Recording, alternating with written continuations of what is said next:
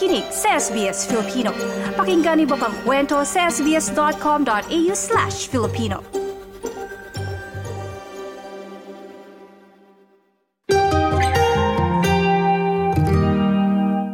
Para naman po sa lahat ng mga may hawak ng kanilang Medicare. O yan, meron na ba kayong uh, Medicare card? Dito sa Australia, isa yan sa uh, pinaka inaasam ng marami ano, dahil nakakatulong or merong mga benepisyo para sa inyong mga pangangailangan pangkalusugan ng iba't ibang serbisyo. At ngayong taon, magdiriwang ng ika-apat na pong anibersaryo ang Medicare sa Australia. Pero alam nyo ba na marami pa ring mamamayan ang hindi pa lubos na nauunawaan kung paano ito gamitin o mapapakinabangan kapakinabangan. Ayon po ito sa isang grupo ng health experts na nananawagan ngayon na magkaroon ng isang public education program at pagbutihin ang kaalaman tungkol sa Medicare sa bansa. 40 years na ang Medicare ngayong taon at para mag-celebrate, inilunsad ng pamahalaan ng isang espesyal na commemorative card – pero alam niyo ba kung paano nagagamit ang inyong mga Medicare card? Dumarami ang bilang ng mga eksperto at kinatawan ng mga healthcare consumers na nananawagan sa pamahalaan na pondohan ang pagkakaroon ng pampublikong edukasyon at programa tungkol sa healthcare system ng Australia. Narito ang pahayag ni Dr. Elizabeth Devaney, ang Chief Executive Officer ng Consumers Health Forum of Australia o CHF. The healthcare system is critical to all Australians. We pay for it through our taxes or our Medicare levy or our private health insurance or our out of pockets or through buying our medicines or through the petrol it takes to get to the appointments or the time we take off work. It's our health and we have a right to understand what our tax dollar is buying and how we can best use it. Dagdag pa ni Dr. Devaney, nang unang inilunsad ang Medicare, apat na dekada na ang nakakaraan, nagkaroon ng diskusyon sa publiko kung paano ang proseso ng paggamit ng bagong universal healthcare system. It was in the papers, people understood what its intent was and how they might access it.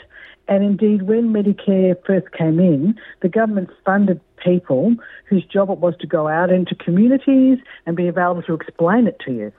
Hey, we've got this new thing, it's called Medicare, this is how it works. You're going to get a card, this is how you use it, this is what it pays for. Aniya ang mga kabataan at iba pang dumating sa bansa makalipas ang taong 1984 ay hindi na nakaab- nakaabot sa pagbabahagi ng mga kaalaman tungkol dito. So they just grow up with Medicare. And the thing is that no one teaches you how it works. We don't teach it in schools. Indeed, even clinicians say that when they finish their training and start working, they discover there are things about Medicare that they didn't understand. Nababahala naman ng CHF na ang kakulangan ng kaalaman ng mga mamamayan tungkol sa Medicare ay nangangahulugan na marami din ang hindi nagagamit at napapakinabangan ito at nagbabayad pa rin ng malaki para sa kanilang healthcare. Sang-ayon dito ang Royal Australian College of General Practitioners na naglabas ng statement at nananawagan ng malawakang health literacy na nakatuon sa Medicare. Giit ng dalawang organisasyon na sa gitna ng cost of living crisis, mas mahalaga sa panahong ito na malaman ng mga Australians ang mga benepisyo na dapat nilang makuha tulad ng libre at murang serbisyong pangkalusugan. Noong 2023, ang bilang ng mga taong ipinagpapaliban ng pagbisita sa GP dahil sa gastos ay tumaas ng 30% ayon sa datos ng Australian Bureau of Statistics. May nakakabahala, mas nakakabahala din dahil ang mga may long-term health health condition ay mas madalas magpaliban ng konsultasyon na ayon kay Dr. Devaney ay siya dapat nakikinabang, dapat magkaroon ng sapat na kalaman tungkol dito.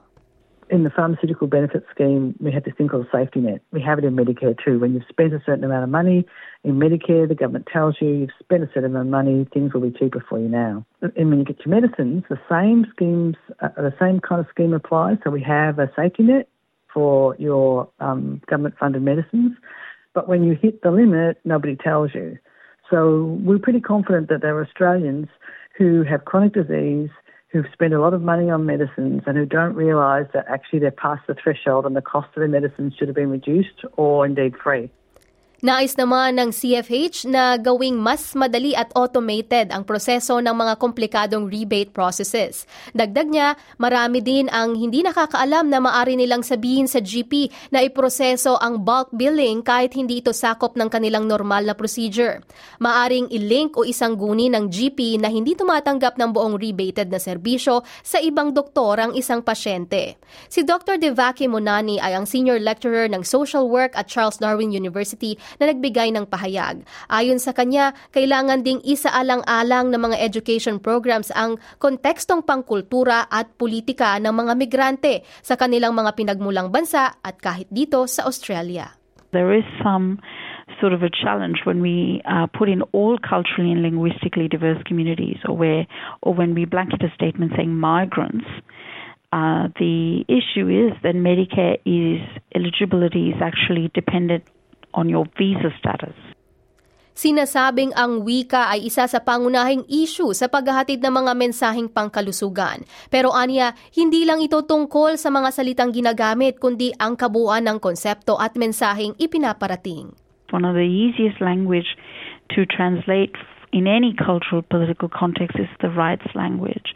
To say our rights are universal, particularly if you're in a democracy um, like Australia. And so this reminder constantly that as a migrant, you're now settled in a democratic, uh, rights based welfare system. And I think that's not communicated effectively. Migrants kind of feel they kind of live in fear, and particularly those who are temporary migrants.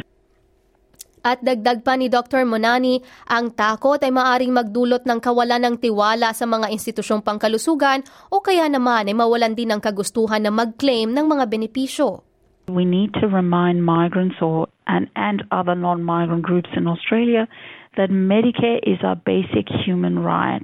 And we're really lucky to have that health platform in Australia and have health accessibility. So we must fight really hard and we must keep communicating to migrants that Medicare is your basic human right and you need to access it as much as possible. Isa pang punto naman ni Dr. Devaney na karapatan ng mga mamamayan ang magkaroon ng edukasyon. There are better ways for people to find out about how Medicare works rather than by word of mouth or through personal experience. And so in our budget submission, we're arguing that people um, should be given the opportunity to learn about Medicare and that we would be able to do that for them by providing them with resources in various languages through community access so they can better understand how to make this work for them. At katunayan, kaya nabuo ang SBS ay dahil na rin sa pagsisikap na iparating ang mga mensaheng pangkalusugan sa mga komunidad sa Australia na hindi lang English ang wikang ginagamit sa mga tahanan. Inilunsad ito ng Whitlam gov- government noong 1975 kasabay ng paglulunsad ng Medibank bago pa naging Medicare. Layunin nitong ipalaganap ang mga impormasyon tungkol sa bagong National Healthcare System. Narito naman ang naging pahayag ni former Managing Director Michael Eby sa noong ika-45th na kaarawan ng SBS noong 2020 sa kanyang pagbabalik tanaw sa mahalagang papel ng SBS. It was a really good policy decision by the then government to set this up to help unite migrants in Australia and to help people understand what it is to be Australian and the fabric of Australia. So I think our role is more important today than ever before in the history of Australia. At yan ang binuong ulat ni Ruth McHugh Dillon para sa SBS News na isinalin sa ating wika.